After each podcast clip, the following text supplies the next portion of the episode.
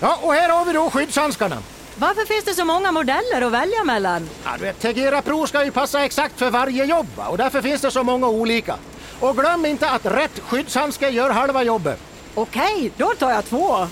Tegera Pro, skyddshandskar för yrkesproffs. Just nu får du extra hjälp att välja i butik.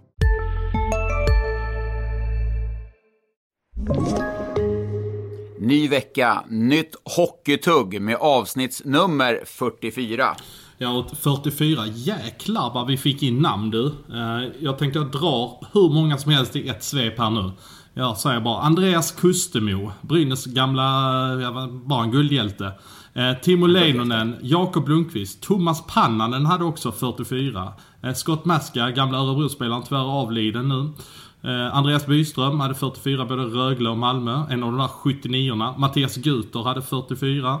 Christian Kudrock bor väl kvar i Sverige numera. Eh, Josh McNevin. Henrik Eversson har kallat det för sin bästa importvärvning någonsin faktiskt. Eh, Oj. och så har vi Olle Liss, 44. Sen har vi min favorit Jesper Jensen Åbo. Faktiskt bland bästa matcherna på hela säsongen mot Skellefteå här under helgen. Jonas Finnulsson, gammal Västerås och Djurgårdsspelare, blev landslagsspelare direkt när han kom till Djurgården när, under Hardy Nilsson där. Eh, Martin Vita har spelat i, ja vad har han spelat? Han har spelat i Uppsala Hockey vill jag minnas i alla fall, en Ja. av klubbarna. Kim Hirschowitz, eh, gammal eh, poängmaskin i finska ligan, har varit i både Timrå och Linköping tror jag va? Eh, per, Luleå. Luleå. Luleå också ja.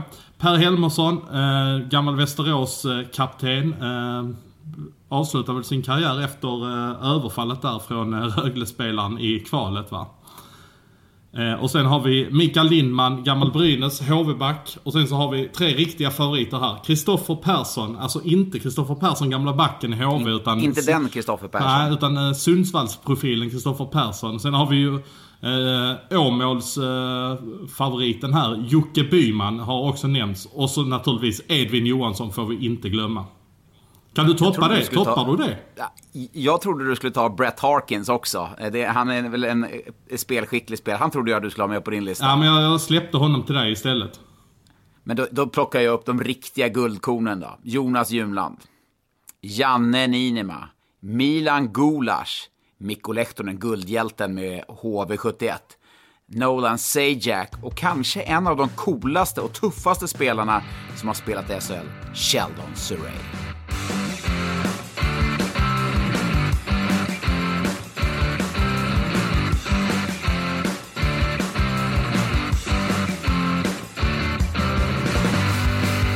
Var befinner du någonstans nu, Svensson? ja, faktiskt jag befinner mig i mitt hem nu eh, efter många om och men. Det har varit en lång Ja, vad hände?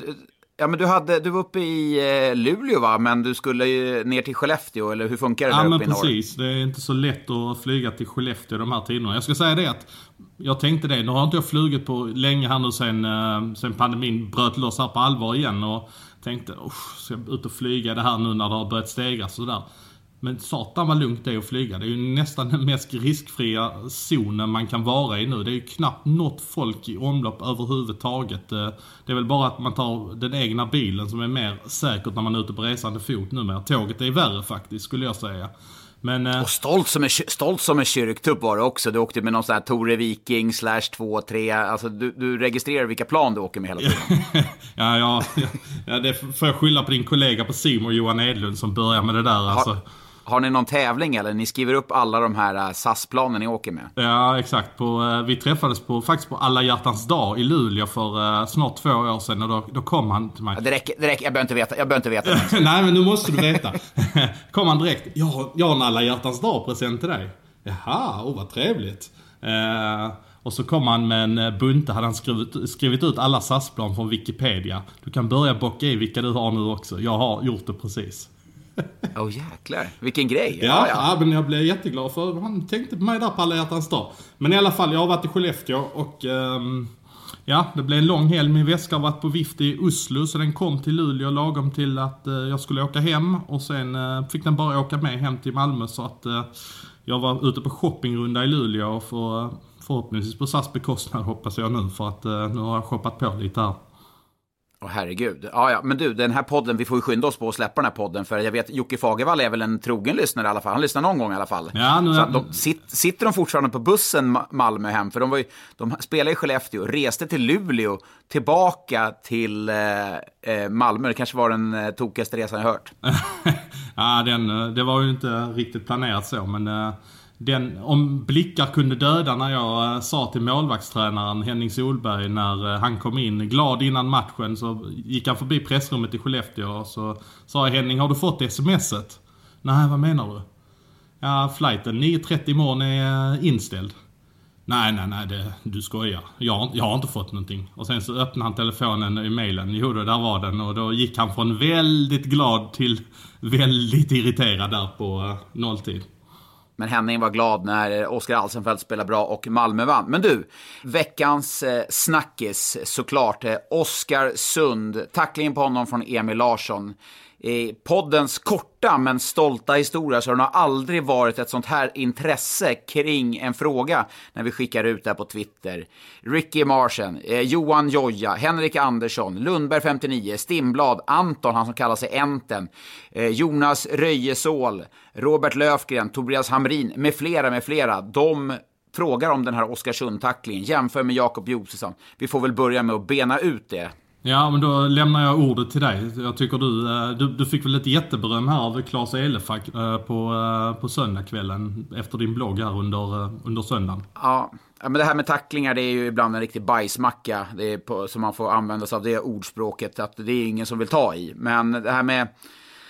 Eh, min erfarenhet med det här med tacklingar, dels från att dela ut och eh, ta emot tacklingar, att det går väldigt, väldigt snabbt. Sen när man ska analysera de här får man passa sig och bli känslostyrd. För att det är obehagligt när Oskarsund ligger som han gör. Helt medvetslös utslagen. Man, man blir ju skärrad. Alltså det, är- det är ju svinläskigt. Sen måste man bryta ner situationen för att se vad den faktiskt är. Det jag tycker med den Emil Larsson-tacklingen, jag tycker den är vårdslös. Eh, det, jag, den, jag upplever inte att den är från blindside. Det får man, man skilja på vad som är blindside. Kan, kan du bara in- förklara det lite kort? Vad, vad är skillnaden? För han kommer ju ändå lite från sidan så är väl... Finns det något lite blindside eh, skulle du Men säga om, eller? om, du tänk, om du tänker, han kommer ju klockan 11 för Oskarsund då. Eh, om 12 är rakt fram så kommer han ju 11. Tänker att blindside är klockan, klockan 9 då så att den är åt sidan. Så att du, det liksom är i din döda vinkel lite mer. Där är ju en eh, regelrätt blindside. Sen ska man veta också att det finns ju ingenting i regelboken som heter blindside. Utan det är ju mer en benämning som, som man benämner i en, straffskala eller som vi pratar om. Men jag tycker inte att det är en blindside, men jag tycker att det är en vårdslös tackling. Och där tycker jag att Emil Larsson kan ha ett bättre omdöme för att den tackling, oavsett, det här är min bedömning, oavsett om Oskarsund ser honom eller inte Eh, i sista, sista hundradelen så är det en tackling som släcker honom. Det är, det, det är en så pass hård tackling. Oskarsund slappnar inte av som kanske Jakob Josefsson hade gjort eller Peter Cehlarik förra veckan. Utan Oskarsund fortsätter ju driva, vilket gör att kollisionen när, när Larsson kliver upp där, den blir ju den blir våldsam, alltså läskig. Du är inne på att man inte ska känslostyra, så det är klart man blir känslostyrd när man ser att han faller handlöst där och är avtuppad redan i luften i stort sett. Hade vi pratat på samma sätt om Jakob Josefsson hade släckts eh, i den tacklingen han fick där av Darren Nowick? Eh, säg att han... det hade vi. Ja, garanterat. Och därför måste man, alltså, därför kan man, jag tycker inte att man kan vackla och stå på högerbenet en dag och vänsterbenet en annan dag. Eh, ja, late hit är late hit för mig. Och Jakob Josefsson, det är en late hit som han får. Jag tyckte det skulle varit ett matchstraff, det är jag väldigt tydligt med. Jag tycker att det här det också ska vara ett matchstraff som Emil Larsson får. Och jag tyckte den som Cooper delade ut på um, Cehlárik i Leksand förra veckan också ska vara matchstraff.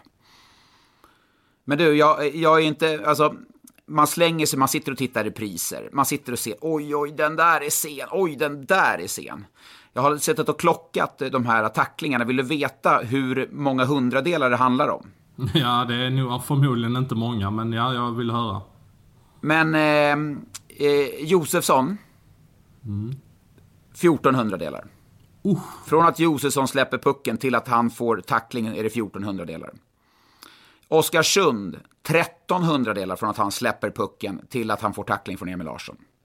Cooper 17 hundradelar från att eh, Cehlárik släpper pucken till att Cooper tacklar eh, Cehlárik. Så det, det liksom, man tror ju att det är sekunder, oceaner av tid. Det är det ju inte. Men i, i, i de här fallen är det också att som tacklings, eh, när du delar ut tacklingen så måste du läsa spelet som allt annat. Du, du ser ju innan de, får, innan de släpper pucken, Ska jag gå på? Ska jag inte göra det? Vad är syftet med en tackling? Och därför tycker jag att alla de här tre tacklingarna ska vara matchstraff. Och Emil Larsson den absolut mest kraft och därför ska den dömas hårdast, som den också gör. Kan man säga att det finns en gräns för när det är en late hit? Ja, det finns väldigt tydligt regelverk från det från internationella ishockeyförbundet. Eh, som då svensk hockey har anammat. Det här är ingen regel som svensk hockey har tagit in. Eh, och där är det väldigt tydligt. När du har släppt pucken så är du inte tacklingsbar. Ser man en video som internationella ishockeyförbundet delar ut så är det ganska, alltså det är nästan så här, nej men allvarligt, det där är, nej men så där kan ni inte göra. Eh, men det är, då är de väldigt, väldigt hårda på det internationella. Då pratar vi VM och OS-hockey. Sen också, nu går jag upp lite i varv här. Kan alla bara sluta lägga ner, bara så här, Åh, får man inte dela ut den här tacklingen, inte göra det här, då, då tänker jag sluta kolla på hockey. Ja, men sluta kolla på hockey då. Om, alltså, om det stör dig så mycket, sluta kolla på hockey. Jag skiter väl det, förstår du vad jag menar? ja, ja alltså, absolut. Jag, jag, hade, ja, men, jag hade inte brytt mig. nej, men det, det är sa, samma människor samma människor som står lite och skriker om det här med Emil Larsson nu och tycker att den där är jätteful. De står ju nästa dag och säger att man får inte tacklas i svensk hockey. Alltså det är så här, folk vet inte vilket ben de ska stå på. Nej, men, men det, det kan då är man ju känslos, då kan vi verkligen prata om att han står sig själv närmst i de flesta fall va? Ja, och då kan vi säga så här. Vi bara tar bort de här eh, late hit-tacklingarna. De tre som har varit här, det är alla ska rendera i matchstraff. Eh, den på Josefsson tycker jag, det, alltså det är ju en, det är en sen tackling. Den, den skadar ju Josefsson. Eh, sen får man inte enbart bedöma efter skada. Du måste ju se uppsåt i tacklingen också. Men en sak som jag reflekterade över kring det här var ju naturligtvis att domarna stod på sig efter matchen och de hade ingen möjlighet att se den på mediakuben i Örebro. Och där drar ju Örebro en så att säga fördel som hemmalag trots att de egentligen, de ska ju faktiskt visa det en gång i de här fallen. Eh, det är ganska tydligt i regelverket. Den typen av stora situationer ska man visa en gång, men inte mer. De väljer att visa den noll. För de kan ju ana att domaren tittar på det och drar ett matchstraff. Och det, det får de ju faktiskt till och med en fördel av. Och det borde bli påföljder på, eh, på det som eh, händer i Örebro, eller det som inte händer, tycker jag i alla fall. Det är klart det ska bli det. Finns det ett regelverk ska man följa det. Det, det handlar inte om att de som sitter upp och styr eh, mediakuben ska bestämma, eh, sätta agendan för, för vad domarna är. På större händelser, då får man titta på de här sakerna. Det var också en, som jag har förstått det var en situation tidigare där Jonas Engström fick en hög klubba framför mål. Eh, och eh, som också renderade, tror jag, 3-4 stygn och, och, skulle ge 2 plus 2 minst, eller 2 minuter minst, 2 plus 2 förmodligen. Men då visade inte heller den på jumbotronen, vilket eh, eh, Oskarshamnsspelarna försökte göra domarna uppmärksamma på. Men då är det två händelser i en och samma match, det är, då är det, liksom, det är ingen tillfällighet. Och det, jag, jag tycker att det är, i en professionell liga som SHL ändå är, då får man steppa upp lite. Det var inte bara det att Oskarsund tvingades utgå från matchen och förmodligen kommer missa en hel del matcher i framtiden. Martin Filander var ganska tydlig med att han spelar inte hockey på länge när jag läste en intervju som han gjorde i Barometern under söndagen. Och det ser man ju också. Oskarsund har ju faktiskt varit drabbad i en ja, snudd på ännu mer otäck situation. Den i Luleå var ju riktigt ruggig här för ett antal år sedan. Han har ju verkligen inte haft turen på sin sida i de fallen, Oskarsund. Men man men man blir glad att eh, det har kommit rapporter. Han gav tummen upp, han har smsat sin, eh, sin fru och så vidare. Så lite sådana glädjande rapporter har ju ändå kommit i den här oturen. Men eh, Oskarshamn eh, har ju faktiskt fem raka förluster här nu och eh, Ja, de, jag ska inte säga att de är på väg som en sten i tabellen, men nu sätts det ju verkligen på prov eh, den här första formsvackan som kommer för dem. Ja, så är det ju. Eh, Martin Filander pratade om prestationen i, eh, på presskonferensen efter och då gör en bra prestation mot Örebro. Örebro är ett, är ett väldigt, väldigt bra lag, det är inget att snacka om. Men jag såg ju Oskarshamn mot Linköping i tisdags och jag tycker att Oskarshamn, de spelar en rolig hockey, de är alltså, kreativa, men det blir ju lite duttigt ibland. De har ju ett bra läge men försöker passa ytterligare en passning. Men de är, i, jag ska inte säga att de är en svacka, men det är klart att det är en tuff... Ja, men är man tuffare- inte i en svacka om man har fem raka förluster, då Jo, är man ju ändå i en alltså, resultatmässig res- svacka. Ja, men inte spelmässigt skulle jag inte vilja säga. Alltså, jag tycker att de eh, spelar fullt gott för att kunna vinna mot Linköping. Även om Linköping gör en rätt bra match och framförallt spelar man bra defensivt. Man, man håller ganska eh, Oskarshamn på utsidan. Men spelmässigt så ser jag ändå positiva saker i Oskarshamn spelar och gjorde det stora delar mot Örebro också. Men nu, det är Tänk om, säger. tänk, om, tänk, om, tänk om Jocke Thelin hade satt den där 2-1-pucken och sen så gör ju Ola Palve 1-2 i situationen Ja, i efter i Linköpingsmatchen. Ja. Jag menar Jocke Thelin hade ju knappt gjort mål på ett fotbollsmål så som hans form ser ut just nu, tyvärr. Nej, nej det, det, det har du visserligen rätt i. Men det, det, det, det är de marginalerna som grinar emot dem lite. Men alltså, det är bara fortsätta någonstans tro på det spelet som man ändå har presterat. Och där tror jag ändå att man, man sitter rätt lugnt och tryggt där i, i Oskarshamn och känner sig väldigt bekväma med den prestationerna man trots allt gör. Nu har man Brynäs hemma i nästa match och sen så har man dubbel bortamöte. Först Luleå och sen Färjestad. Ehm, Brynäs som kanske, som har sett allt bättre ut spelmässigt ut sista tiden. Kommer från 7-1 mot eh, Frölunda. Och sen två tuffa bortamatcher på det. Alltså det är rätt lätt att självförtroendet går rakt ner i källaren efter den veckan som kommer här nu. Ja, men det hade inte spelat någon roll vilka de hade mött. Hade de mött Malmö då så hade de haft två raka segrar, bottenlag. Oj, nu, det här måste vi vinna. Så att, det spelar egentligen ingen roll vilket lag man egentligen möter. Men eh, eh oavsett vad så, så, så tycker jag ändå att jag ser positiva saker i Oskarshamns spel. Så jag känner ingen jätteoro att det kommer liksom bara sjunka, gå käpprätt åt helvete här.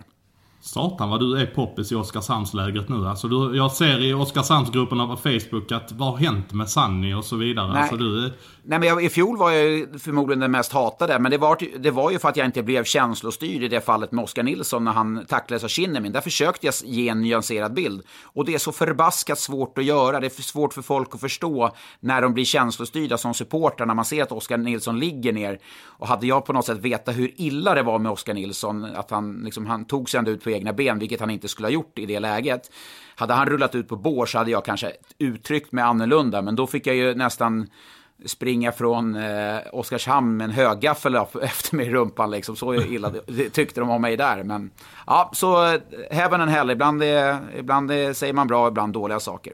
Men du, någon vi inte har sagt speciellt bra saker om egentligen. Det är ju Örebro, eller? Ja, det kan man ju lugnt säga. Jag fick faktiskt ett, eh, ett klagande mess här i veckan från en, eh, en kille, välkänd kille från eh, Örebro-trakten som heter Mattias med TH som, som klagade. Jag vet inte om han har någon form av insyn i Örebro eller hur det ligger till. Men han verkar väldigt initierad i Örebro. Han tyckte vi pratade alldeles för lite om Örebro. Så att nu får vi göra Mattias lite glad här och prata med Örebro. Vad, vad upplever du kring Örebro? Jag såg Luleå-matchen här som de vände tillbaka där. Eh, starkt att komma igen från 3-0 till 3-3. Ja, det gör man, det gör man inte mot Luleå. Eh, det är inte ofta man, man, man kan ta igen ett 3 3-0 underläge. Men där tyckte jag Örebro sköt sig själva lite i foten. Jag tyckte de spelade slarvigt i, i första perioden. Rätt slappa defensivt, gav bort mycket puckar. Sen visar man, alltså, offensivt så har man ju sån jäkla kapacitet, alltså sån hög högsta nivå med många skickliga spelare. Så att eh, Örebro, för dem handlar det bara om att egentligen fokusera på defensiven, ta kontroll över pucken i egen zon, spela upp till forwards och därifrån så kommer de där skickliga spelarna och ha bra fart och lösa mycket. Nick Ebert är väl, eh, de sa väl eh, kring jul, så det, det borde väl vara snart dags för honom. Jag sprang på honom när jag var i Örebro för några veckor sedan. Han såg ut att vara vid ganska gott mod när jag satt eh, två stolar ifrån honom på pressläktaren. Ja, men du Så hade det känns- coronaavstånd? coronaavstånd? Definitivt. Ja, bra. Du får passa det där. Du får, du får ju föregå med gott exempel. Ja, ja, nej men det, det är väldigt uppstyrt måste jag säga ute på arenorna med coronaavstånd på pressläktaren också. Det är väldigt tydligt strukturerat. Djurgården har ju bland annat dragit ner till att man bara får sitta 10 personer på deras stora pressläktare på Hovet. Eh, sen drar de en gräns och då är det i stort sett två meter mellan varje, kanske till och med ännu mer. Så att eh, det, det har de verkligen reglerat väldigt hårt i SHL. När du pratar medialäktaren så, så var ju du ute och svinga lite på sociala medier igår. eh, Där eh, du svingade mot eh, det, det faktum att i våras, ganska tidigt i våras, så var det lokaljournalister i, uppe i Norrbotten som gick ut med uppgifter om att Emil Larsson skulle tjäna 100 000 kronor mer Om det var någon som Luleå. svingas i det fallet så var det väl ändå du? Ja, jag varit lack då, men nu jag har ju, sitt, jag har ju suttit still idag. Eh, eller, jag, ju jag satt ju still hela söndagen, jag gjorde ingenting då, medan du var ute och härjade på, på, på Twitter. Men du, du gör ju din baklängesräkning och kunde då lista ut vad Emil Larsson tjänade med tanke på den avstängning han fick då efter tacklingen på Oskarsund. Ja men precis och eh, där kom det ju då fram att Emil Larsson tjänar 190 000 i månaden. Med tanke på att han då hade en lön i Luleå på runt 150 000 när han gjorde den här ettårsförlängningen som han gjorde när eh, han hade gjort 23 baljor i SHL så så kan man ju då räkna ut att han absolut inte hade fått en löneökning på 100 000 mer i månaden. Och det kan ju tyckas vara en skitsak. Men att det kommer i det läget från en lokal tidning i Norrbotten från en spelare som har lämnat Luleå för Örebro, en ganska känslig övergång. Jag tycker inte det ser snyggt ut och det var ju det både du och jag faktiskt anmärkte på eh, då och du gick ju väldigt långt i det där. Du eh, krigar ju hela vägen där. Men eh, ja, det, det är ju inte snyggt att göra det och, eh, och det får man ju faktiskt ge att eh, lokaljournalisten i, eh, på NSD, han var ju ute och, eh, och faktiskt tog på sig då att det var fel och att källorna hade fel. Men eh, skadan är ju naturligtvis redan skedd. Ja, men det är inte så, så att vi, avslöjar hur mycket en lönebudget en hel klubb har, utan här hängde man in, ut en enskild spelare med, en, med ganska grov faktafel också. Det var det jag tyckte var hårresande i fjol och varit, varit väldigt förbannad på. Jag tycker inte man ska hänga ut en enskild spelare. Och när det känns, jag var inne på att jag kände som att man nästan gick klubbens ärende i det här fallet. Och det, eh, det fick jag ju hårt motstånd från. Men ibland när man eh, träffar mitt i prick, då kan många bli rätt aggressiva. Ja, ja men så är det. Jag har fått mig ett par kängor genom åren och, eh, och det är väl faktiskt så att du har väl fått dig en liten känga ja. här i veckan. Ja, duktig, duktig känga fick jag. Eh, Erik Ryman som är, vad är han, sportchef i Hockeyallsvenskan? Han är, han är sportchef, absolut. Ja, jag var ute och svingade lite och tyckte det där med Hockeyallsvenskan som vi avslöjade förra veckan att Väsby skulle värva in Brant Clark, en 03, vilket man också gjorde som man senare, sedermera fick eh, säga bara tack och hej. Flygbiljetter var beställda och, och eh, betalda, han skulle an, bara an, ansluta, men så fick man inte göra det, för man får tydligen inte låna från OHL, man får låna från SHL och NHL med motivering att man inte vill ha lånecirkus. Och jag var ute och skrev om det och uttalade med TV4 och Erik Ryman, han sa att det var det sämsta han någonsin har sett på TV. Det var det sämsta. Alltså han var, han var riktigt lack alltså. men, men jag, hade han något argument för det? För det är ju ändå intressant, om det nu var det sämsta han har sett så så vill ja, jag ju ändå höra vad han hade för argument för det. Ja, men det, det, är tydligen klubbarna då som har tagit fram det här att man inte ska få låna från något annat än SHL, SHL och NHL för att man inte vill ha lånecirkus. Men jag pratade med en sportchef i Hockeyallsvenskan, och obs, inte Tom Ternström, som jag pra också pratade med som var väldigt balanserad och inte alls rasade som man kanske hade hoppats att han skulle göra och svinga rejält, utan han var, nej, han, han tyckte det var tråkigt, men han förstod och han var väldigt eh, nyanserad. Men eh, den här andra sportchefen sa att det har jag aldrig hört talas om. Det var ingenting jag visste. Så no, det, det jag... har jag också fått reda på när jag har pratat med andra sportchefer och tränare i eh, Hockeyallsvenskan. Att det, det här kom upp på bordet när detta var på tal. Ja, nej, jag, jag kan ju inte eh, verifiera eller säga emot, men det roliga var ju att jag, eftersom det mesta läcker ju från eh, Hockeyallsvenskan klubbarna, så hade ju det här eh, avtalet rakt framför mig som jag kunde ju säga, men det här och det här och det här då. Så att jag var ju, hade hyfsat på, eh, på fötterna och det handlar inte om någon eh, prestigetävling mellan Ry, Ryman och mig på något sätt. Eh, jag känner Ryman sedan tidigare och han var bland annat när jag spelade hockey i det agentstallet som jag hade, så det, det var ju ingen, ingen där. Men det var, en, det var en kraftig sågning. Det var inget det var inget argt mejl, men det var ett argt telefonsamtal. Och det, jag, jag, jag, känner ändå att när man är inne och geggar där och, och, man får den reaktionen, då har man nog träffat lite rätt i alla fall. Ja, men så är det verkligen. Alltså, när man har... När man får de kraftiga reaktionerna, antingen så har man dunder, dunder, dunder fel, eller så har man ju träffat en väldigt öm punkt. Så är det ju faktiskt. Och jag har ju fått ett par sådana genom åren. Jag har ju ge, mig värsta, ge, ge, mig en, ge mig en riktig smaskig ja, rackare Nej men det, det, det, är ju egentligen, den, den, värsta är ju egentligen ganska välkänd. Det var ju 2007 när jag blev inkallad till tränarna Bubbo eh, Simensen och Torgny Bendelin för en värvning. Och den har jag ju dragit någon gång innan.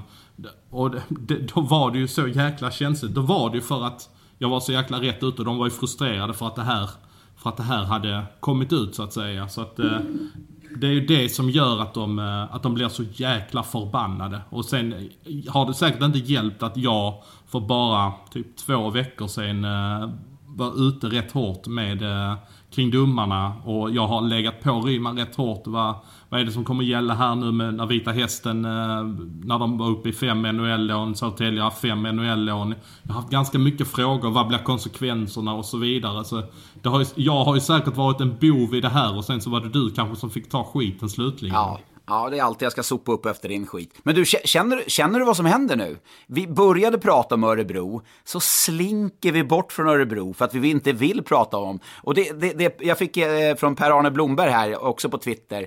Varför finns det så lite mediaintresse för ÖHK och ÖSK, då fotbollslaget? Efter Malmö-matchen var det tre artiklar om Malmö, fast Örebro vann.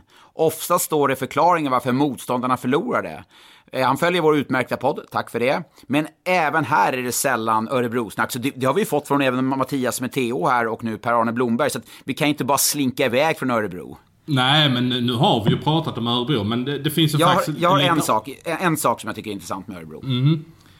De har ju pratat om när Mattias Bromé, när han lämnar och Abols lämnar, så ska det finnas en plan B. För att någonstans är det ju som att Örebro det är ett topplag. Alltså det, de ska in i topp 6 nu med, med, så bra som har spelat eh, och så strukturerat och väloljat som det är. Så det är topp 6. Kommer man hamna topp 6 utan att värva? Och finns det den här plan B med den pågående pandemin nu?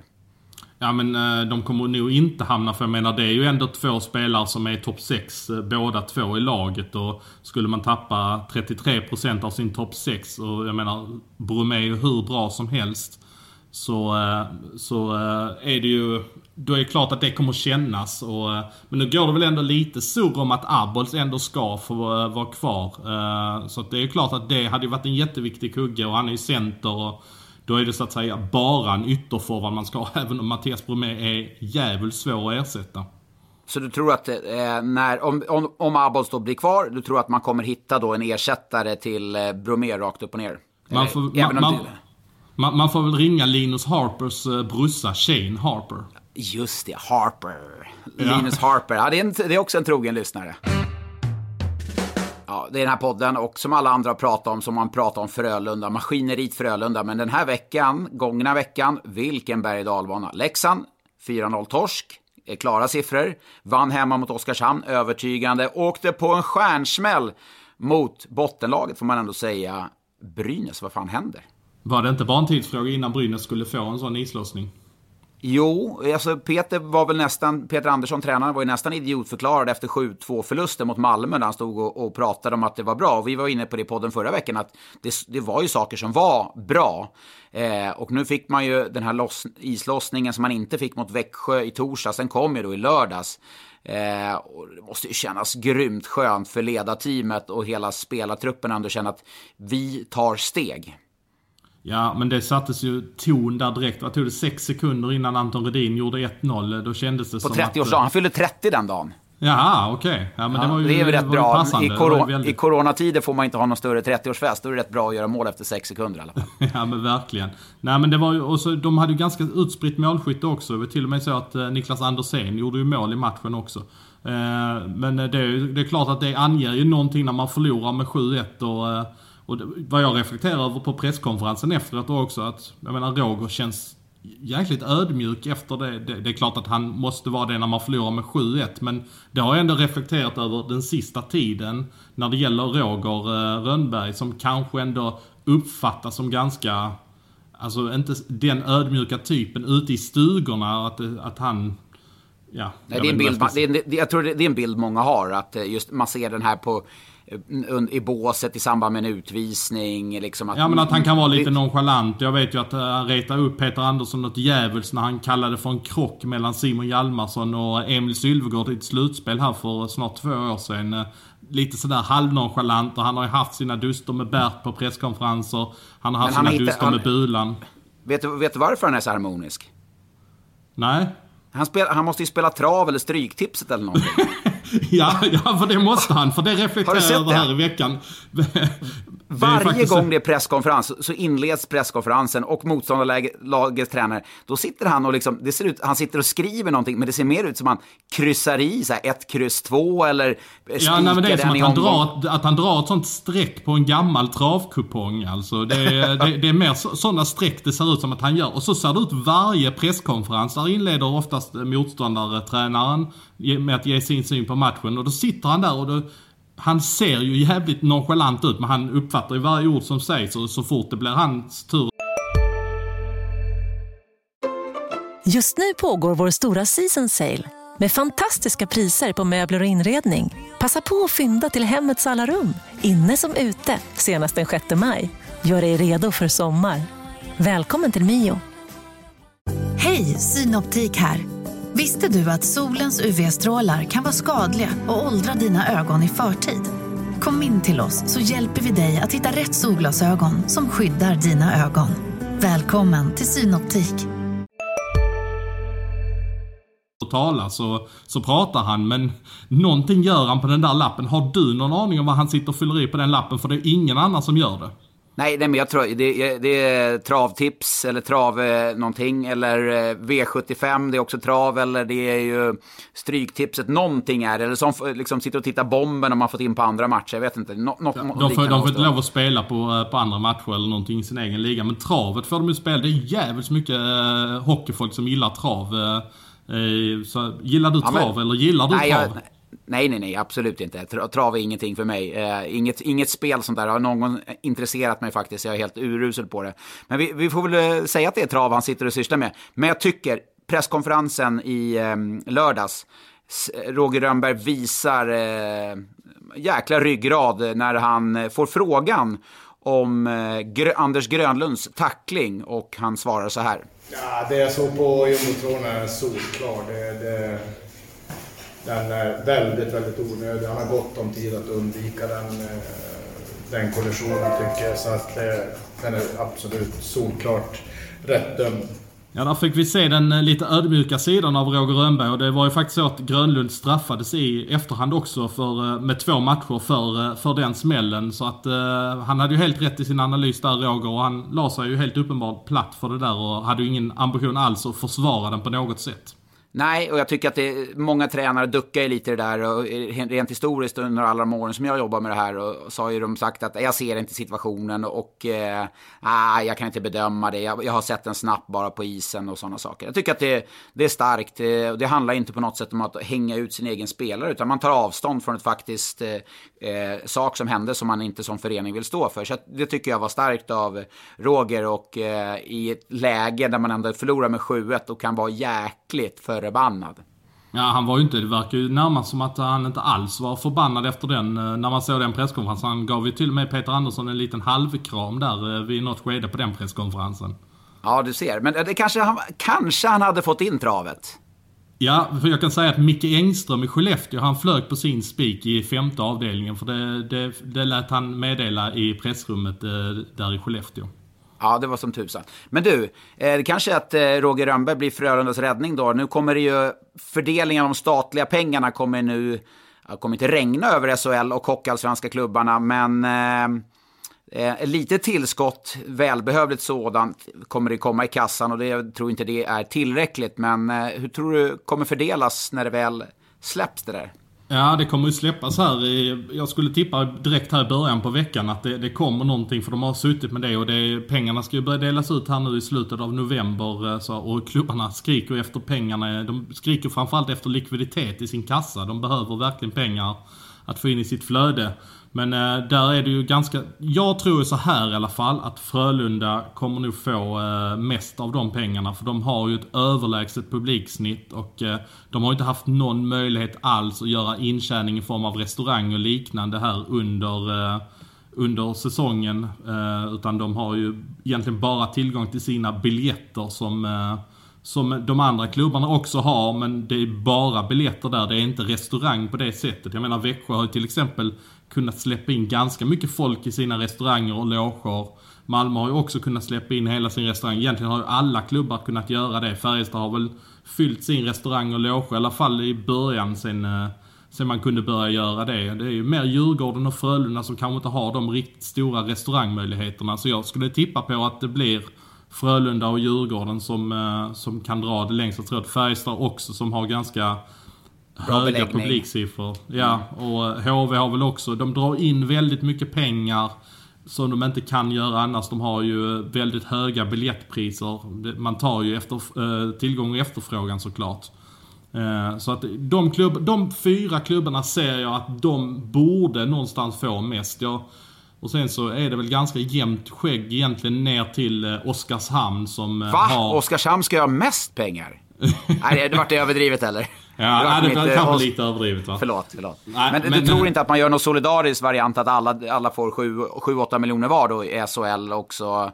Utan det, det, måste, det är ju inkomstbortfall som eh, den gode Stubben, Enestubbe, skrev en väldigt spetsig och bra krönika just i det ämnet. Att det är ju inkomstbortfall, det är inte vad man har värvat för spelare, utan det är det inkomstbortfallet man har haft i form av publik. Ja, hade det varit så att man solidariskt skulle dela på det så hade man ju sagt det direkt. Nu har ju ändå klubbarna fått skicka in ganska mycket underlag. Eh, hur mycket man säljer lösbiljetter för och så vidare. Hur, hur högt har publiksnittet varit de senaste två åren och lite sånt som man tar hänsyn till. Eh, det blir lite knepigt. Oskarshamn har bara spelat en säsong i SHL och Hockeyallsvenskan innan dess. Så det blir ju... Ja, de kommer väl lösa det på något sätt. Jag, jag tror i alla fall att Oskarshamn med tanke på deras arena så, eh, så tror jag ändå de är nöjda med de pengarna de kan få in i det här läget. Eh, även om det kommer inte vara i närheten av till exempel Frölunda och Djurgården. Men annars så tror jag det blir ganska jämnt skägg mellan de andra lagen. Vissa har ju väldigt mycket intäkter i form av egen arena men de har ett lägre publiksnitt. Eh, Malmö har ganska högt publiksnitt men de har ju inte en egen arena. Så det, det kommer vägas en massa sådana saker fram och tillbaka men eh, jag hoppas att de kan enas kring det här utan att det blir något bråk. Men ja, vi får se. Men Hockeyallsvenskan då? Kommer det bli en slakt? Det har ju varit... Eh, eh, eh, förra veckan var det ju eh, lite skriverier om Tingsryd, eh, x antal miljoner som behövdes kommas in. Och eh, det är ju inte så, så att eh, SHL-klubbarna in, inkomstbortfallen, det är ju bara en procentuell del. Och det kommer väl vara samma sak i Hockeyallsvenskan, men det kommer ju inte räcka på långa vägar där. Nej, absolut inte. De fick ju bara en tredjedel av det SHL eh, fick. Och det, det, det speglar väl ändå verkligheten ganska bra skulle jag säga.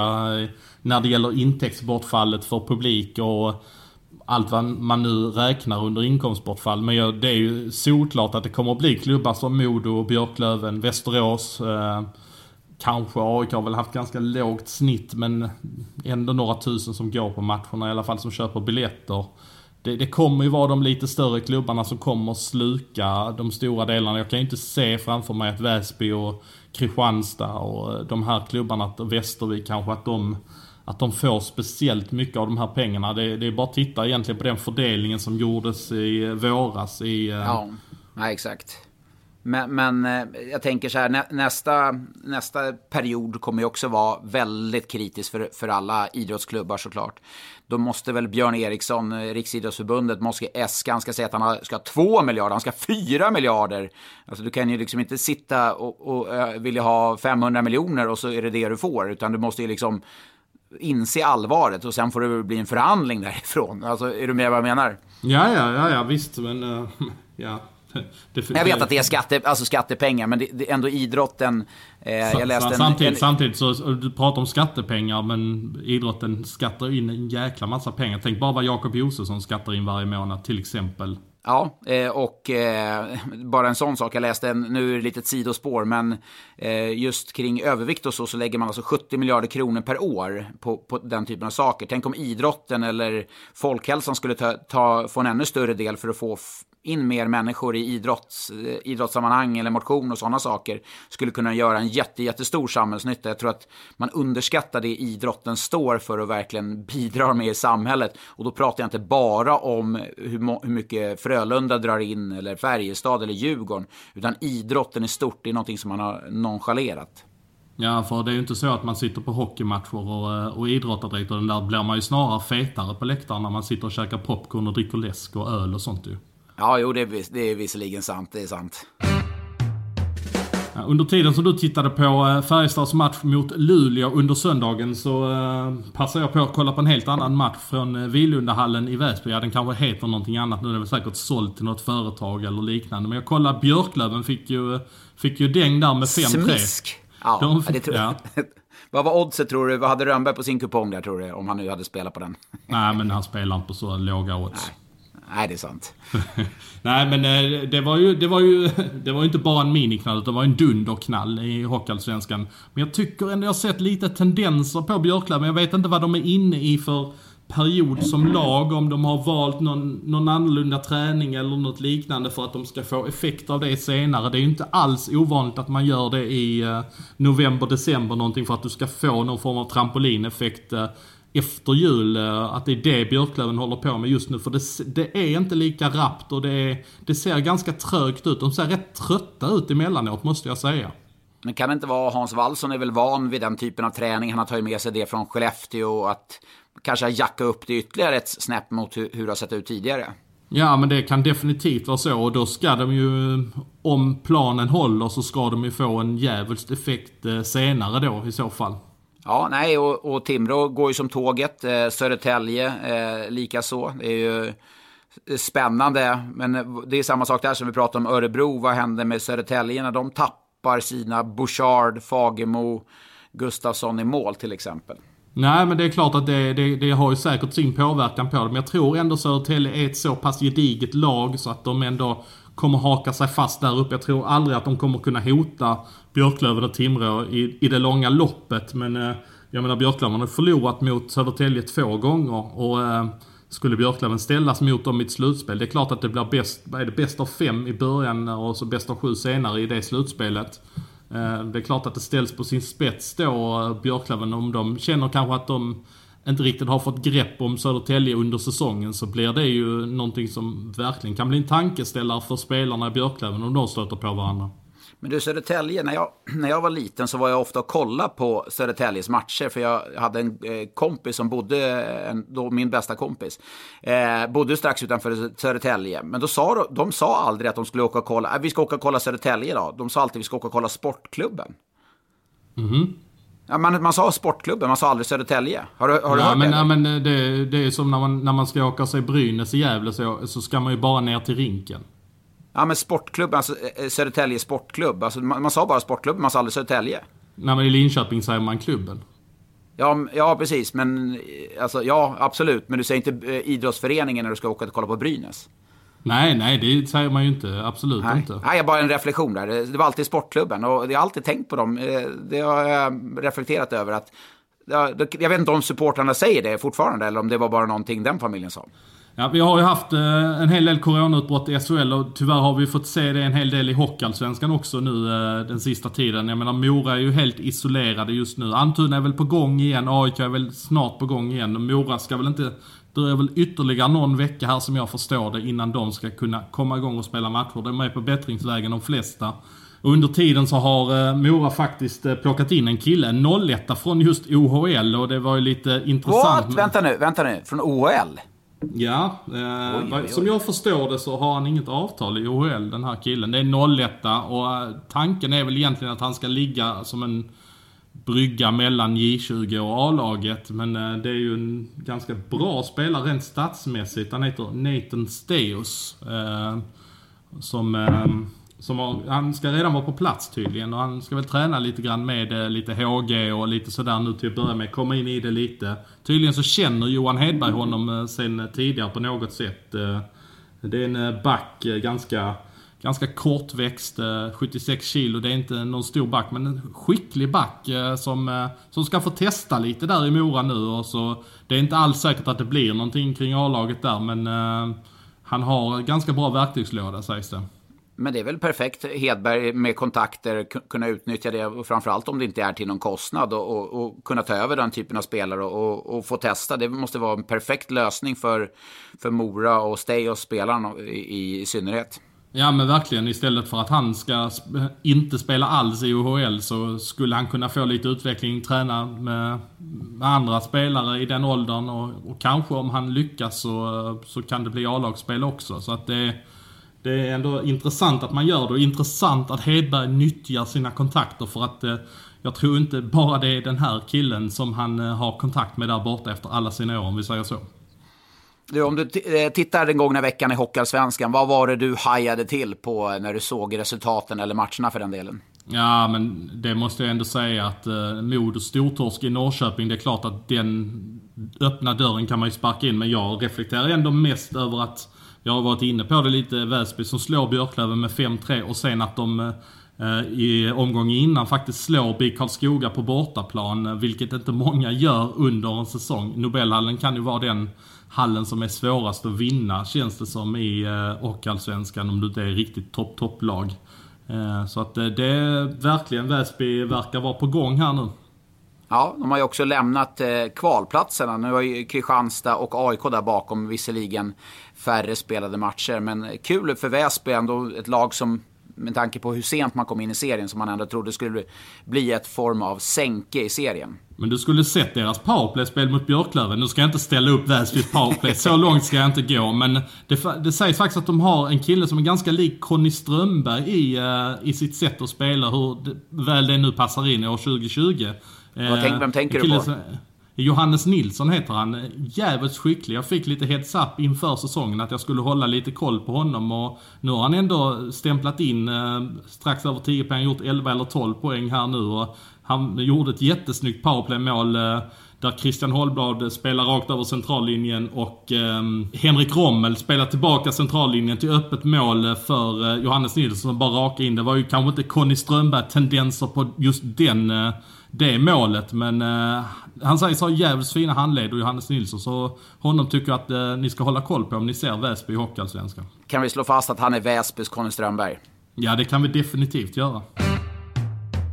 Återigen, tack för alla frågor, åsikter, analyser, tankar. Eh, ja, det är ju väldigt roligt. Och det bygger ju också den här podden eh, i hur vi, vilka ämnen vi tar upp. Och det har ju varit väldigt, väldigt hett, som jag sa. Mycket snack om de här tacklingssituationerna. Men annat också. Per Rickardsson, kan Kryger, alltså Marcus Kryger, bli aktuellt redan den här säsongen med tanke på Josefssons skada nu och hans tidigare problematik? Eller är han klar redan inför nästa säsong? För du nämnde ju tidigare att, att det fanns en, någon form av kommunikation mellan Jocke Eriksson och Marcus Kryger. Ja, som jag har förstått det så eh, påbörjades den eh, dialogen ganska tidigt eh, under sommaren. Han åkte till Schweiz den 22 juli tror jag det var som Kryger åkte till Schweiz. Och då var dialogen egentligen redan igång med Djurgården inför om han skulle göra, om han skulle komma tillbaka inför redan denna säsongen. Men det blev ingenting. Eh, och han förlängde ett år med Zürich. Kan, kan, inte du säga det som ändå har varit där nere i Schweiz och spelat där nere i, i Rapperswil? De är väl tysktalande? Kan inte du säga Zürich, den förkortningen på tyska? För jag vet att Martin oh. Baumann i COL, han som är eh, VD för hela eh, COL, när han säger det att det låter så jäkla mäktigt när han säger Zürich förkortning på tyska. Klarar du det? Titta, titta, tänderna sitter på plats. Hade jag inte haft tänderna nu så hade jag garanterat inte klarat det. Men ZZ, någonting så. ZZ eller något sånt. Ja, det, ja någonting så. Ja, ja, ja, men i alla fall. Eh, Kryger han har ju avtal där och eh, det gäller väl egentligen det skattemässiga med de här sex månaderna också där nere. Att han spelar förmån. Du kan inte komma in i Sverige för då blir han Ja, Skatte, skattepliktig. Jag, jag, höll, jag höll på att säga att han blir bestulen på sina pengar, men det blir han ju inte riktigt. Eh, nej, men det, jag, jag, tror inte att det är aktuellt för denna säsongen. Djurgården har inte ekonomi att plocka in en Marcus Kryger här nu, utan eh, det är ju egentligen först till nästa säsong. Om, det nu, om de nu ens har möjlighet till nästa säsong, eh, det, det, får vi se då också. Det har ju förändrats en, en hel del här under hösten. De hade väl kanske räknat med att få helt andra intäktskanaler för att kunna landa en sån värvning. Ja, jag tar en fråga. Nu, nu har han försökt för tredje gången gilt här skriver Vi älskar nu... envisa, envisa människor. De ska, de ska hyllas och belönas. Tjat belönas. Kristoffer Gårding, han säger testar för tredje gången gilt. Hur mycket har Karlas intåg betytt för Modo? Och det väl, kan vi väl konstatera att det är mycket. Ja, det var inte så mycket mot eh, Vita Hästen då, men utöver det så tycker jag att det har sett väldigt bra ut. Jag tycker de får en helt annan offensiv med Martin Kauto, Heponiemi och Karlqvist. Så att det, eh, det är klart att hans hjärta hjärta också på något sätt för Modo betyder ju jättemycket i det här läget. Men ändå Modo som står inför en rätt stor utmaning. Hur ska man satsa vidare den här säsongen? Ska man liksom man kan inte skita i säsongen, jag förstår ju det, men det känns ju som en kraftig mellansäsong alltså. Med tanke ja. på att man ändå hade ambitionen om man skulle ta sig upp i år. Men kan man vaska en säsong? Nej, nej, man sitter ju på, det, om du hade kunnat göra av med kontrakt och, och plocka upp lite juniorer och så, men nu ligger man ju ändå i ett läge där det, det, är ändå ett rejält hot underifrån också, även om jag tror inte det kommer gå så långt. Men det är klart som tusan du inte kan vaska en säsong, det, det, det finns ju ingen trovärdighet för det. De har ju en riktig offensiv spelare. Linus Pettersson gjorde tre mål för Karlskrona, han är utlånad dit. Det är ju en riktig lirare, Linus Pettersson. Ja, och det är kanske, jag vet inte hur avtalet ser ut där med, med lån och eh, sådana saker. Eh, nu är det inte Hockeyettan lika rädd för Erik Ryman som lånecirkusen kanske, så det är kanske är bra att han får vara kvar där, Linus Pettersson. Vi har fått en eh, fråga på eh, mejlen här från eh, Christer, trogen lyssnare också. Han eh, undrar gällande anmälningar efter varje omgång. Det är ju ganska mycket anmälningar i SHL nästan varje omgång. Hur ser det ut i de andra ligorna? Hur, hur, är det i finska ligan? Hur ser det ut i Schweiz och så vidare? NHL, är det lika många anmälningar? Absolut inte. Nej, definitivt inte. Eh, det som är, är att eh, jag tror vi har ett system som är mer vattentät än vad det är i Finland. I Finland har du ju domarna, sen har du inte riktigt den där player safety som, som täcker upp lika mycket som man gör i, i SHL. Här är vi ju jättemåna om spelarnas säkerhet. Eh, vissa kanske tycker att det går till överdrift, samtidigt så är det ju någonstans spelarna man måste värna om. Det är de som är hockeyn. Eh, Eh, det är de som ska prestera på isen. Eh, så det, tyck, det, tycker jag är bra. Men jag får ofta klipp skickat till mig från den norska ligan, vilket är brutal, den norska ligan. Emil Larsson-tacklingen till exempel, som vi har pratat om i podden. Jag har fått säkert två, tre sådana skickat till mig den här säsongen. Det är blindside-tacklingar. De bedöms, de bedöms inte ens av den här player safety-gruppen där. Eh, så det är ju en kalkonliga utan dess like just sett till bedömningar. Men i Schweiz är det inte alls, eh, det är inte, det är inte samma fysiska spel på det sättet i, i Schweiz eh, som det är i, i eh, SHL och i Sverige. Ja, så det är anledningen till att det inte blir något sånt i Schweiz. Det var bara när du spelade där som det delades ut ja, fula grejer. Her, herregud. Alltså då är Emil Larsson, den skulle ju få den där situationen där. Det är fortfarande dåligt samvete över. Nej, det vill jag inte prata om. Det, det, därför vet jag också hur Emil Larsson mår idag eller igår när han vaknar upp och, och känner att fasiken, det där blev fel. Eh, många tycker ju att, ja det är jättesynd om Oskarsund, men jag, någonstans kan jag sätta mig in också hur Emil Larsson mår och känner. Så att det gör att man lider lite med honom. Jag tror inte han får avsikt går och skadar i just den situationen. En fråga till från Joakim Hederstedt. Uh, han har sett Wikegård vs Loob när Håkan Loob var gäst där. Jag har faktiskt inte sett, jag brukar se alla dem, jag har inte hunnit se den. Så att, uh, säg ingenting vad som händer där. Uh, ja, det, det, är liksom, du... det, är inte, det, är inte, så, så att den har något, något speciellt slut eller något sånt där. Det är liksom... Nej, nej men det kan ju ändå vara någonting som är sagt där så... du behöver inte säga ja. någonting som jag inte begriper vad du, vad du menar liksom. Eh, kan du ge din sida av händelsen eh, när du firade vinsten eh, av kvarten i omklädningsrummet och blev nedtagen på jorden? Ja, det berättade ju Håkan i det avsnittet eh, när, eh, hur jag kom in i omklädningsrummet och jag hade ju varit i semifinal med Timrå tror jag, fyra av sex år eller tre av sex år så det var väl ingen, det, att vara i semifinal det var ju stort men i Färjestad, eh, där var inte det något speciellt. Alltså det, jag kom in och firade och så här, yes semifinal och alla var så här, typ, titta vad håller du på med? Men vi, fan, vi är semifinal gubbar. Och de, men här var liksom, alla bara, de typ fnös åt mig. Jag kommer ihåg liksom, Valle var så här, vi har inte vunnit någonting. Men vi gick ju till semifinal. Alla var så här, det var, det var, ingen var ens glad. Jag kommer hem och åkte hem till Marina då, min fru, och var så här, vi, vi är semifinal. Vad gud vad grattis! Hon, inte, hon var absolut inte, jätte, eller har aldrig varit hockeyintresserad. Vad roligt liksom. Ja men alla var typ lacka på mig för att jag var lite glad. Vet, så här. Sen slog vi ut AIK 4-0 i matcher i, semifinalen och då var man ändå i final. Och det var ju någonting jag hade drömt om väldigt mycket. Och jag kommer ihåg, jag var inte ens glad. Alltså jag var så här, jaha, nu är vi i final. Och sen när, när det var final och när man väl vann då så var det klart glädje. Men då indoktrineras man lite just den där eh, inte sekten, men som vinnarkulturen på något sätt. Att man firade när man hade vunnit, inte vunnit en kvartsfinal. Utan eh, det var rätt intressant och lite skillnad mot hur det var när jag var i Timrå kan jag säga. Ja, hur var det i Timrå då? Då var det dans och håll igång kan jag säga efter eh, kvartsfinalsegrar mot Linköping, till exempel Modo och, och så. Det var, ja, det, det, var inte fest så, men vi var, man var väldigt, väldigt nöjda och glada och kanske tappade någon procent i en lättja nöjdhet att man hade gått ett, ett steg längre. Så att det, det tror jag var en eh, stor skillnad mot Timrå i det fallet och Färjestads vinnarkultur. Ja, men faktum är att Oskarshamn, när de slog ut AIK i den här allsvenska finalen så eh, hade de en djävulskt fest där på natten i Stockholm efter den. Innan de skulle gå in i sju matcherserien mot eh, Timrå. Och det löste de ändå. De blev inte mätta för fem öre. Så att det är ju kanske Nej. lite skillnad på Oskarshamn och Färjestad det läget. Oskarshamn hade ju faktiskt, ja de hade ju vunnit den allsvenska finalen men inte mer så att säga. Ja, precis. Jo, men det var en liten ful ankunge, den där humlan som inte kunde flyga. De hade väl kanske den här drivkraften att ingen tror på oss, alltså att det är vi mot världen. Och den ska man aldrig underskatta, just den känslan. Då är det dags, Svensson. Kamma dig, knyt slipsen, det är dags att tävla. Eh, vad vill du ha? Eh, årgång, årtal, spelare eller lag? Ja, eftersom jag, eh, du valde spelare förra veckan eh, så eh, får jag väl ta det denna veckan också så att vi tävlar någorlunda lika då. Okej, spelare valt på fem poäng. Denna spelare måste vara en av få spelare som spelat med tre olika tröjnummer under samma säsong.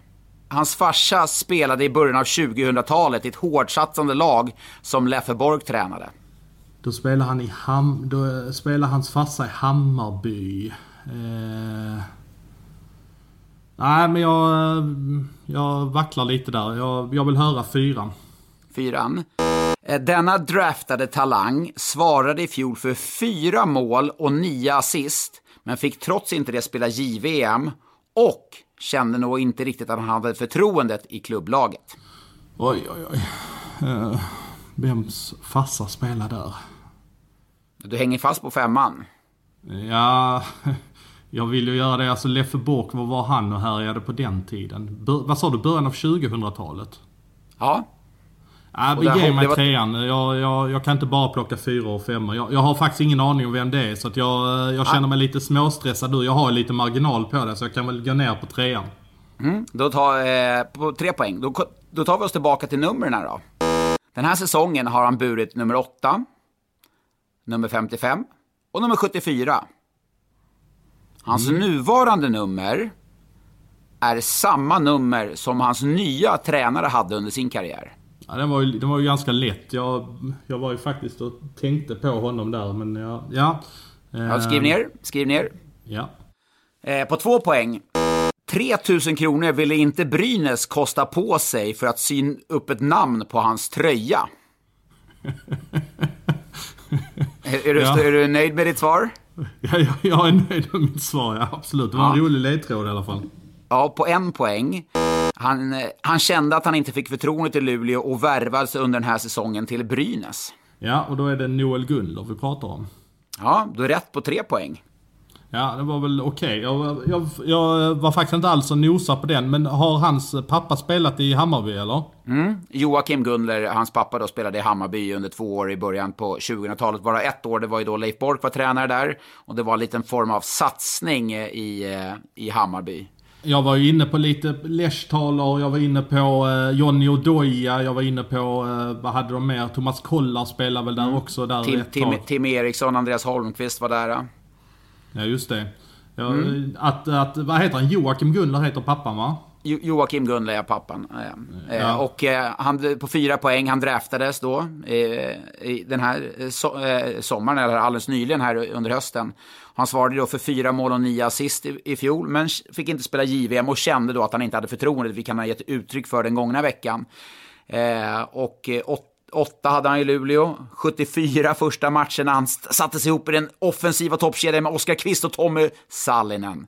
Eh, sen hade han nu sitt nuvarande nummer 55 och kommer också få sitt nummer och, eller namn på tröjan. Men det var ju Brynäs material ut och twittrade om igår att det var, då var ju du och synade honom du var ju het på Twitter igår. Jäklar vad du var uttråkad uppe i, Luleå där skulle twittra med alla möjliga personer. Nästan så att jag satt på en riktigt hög häst och skulle syna folk och eh, hänga ut folk och grejer. Eh, så otrevlig är jag inte egentligen. Men eh, där skrev Mattias Pettersson som är materialare i Brynäs, en supertrevlig människa som man alltid blir glad av att träffa när man springer på honom i gångarna. Eh, där skrev han att, eh, att det skulle kosta 3000 att fixa en namnlapp, en provisorisk namnlapp till eh, Gunler.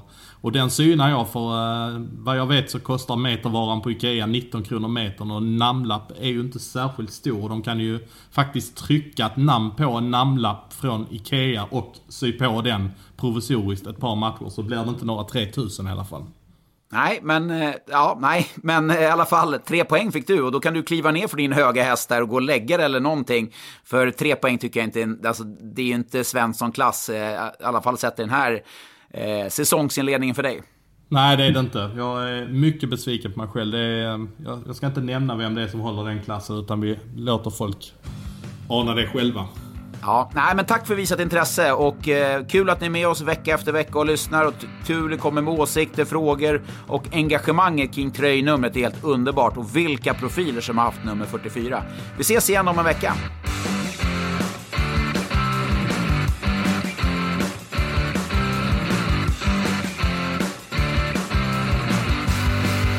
Du har lyssnat på en podcast från Expressen. Ansvarig utgivare är Klas Granström. Upptäck hyllade XPeng G9 och P7 hos Bilia.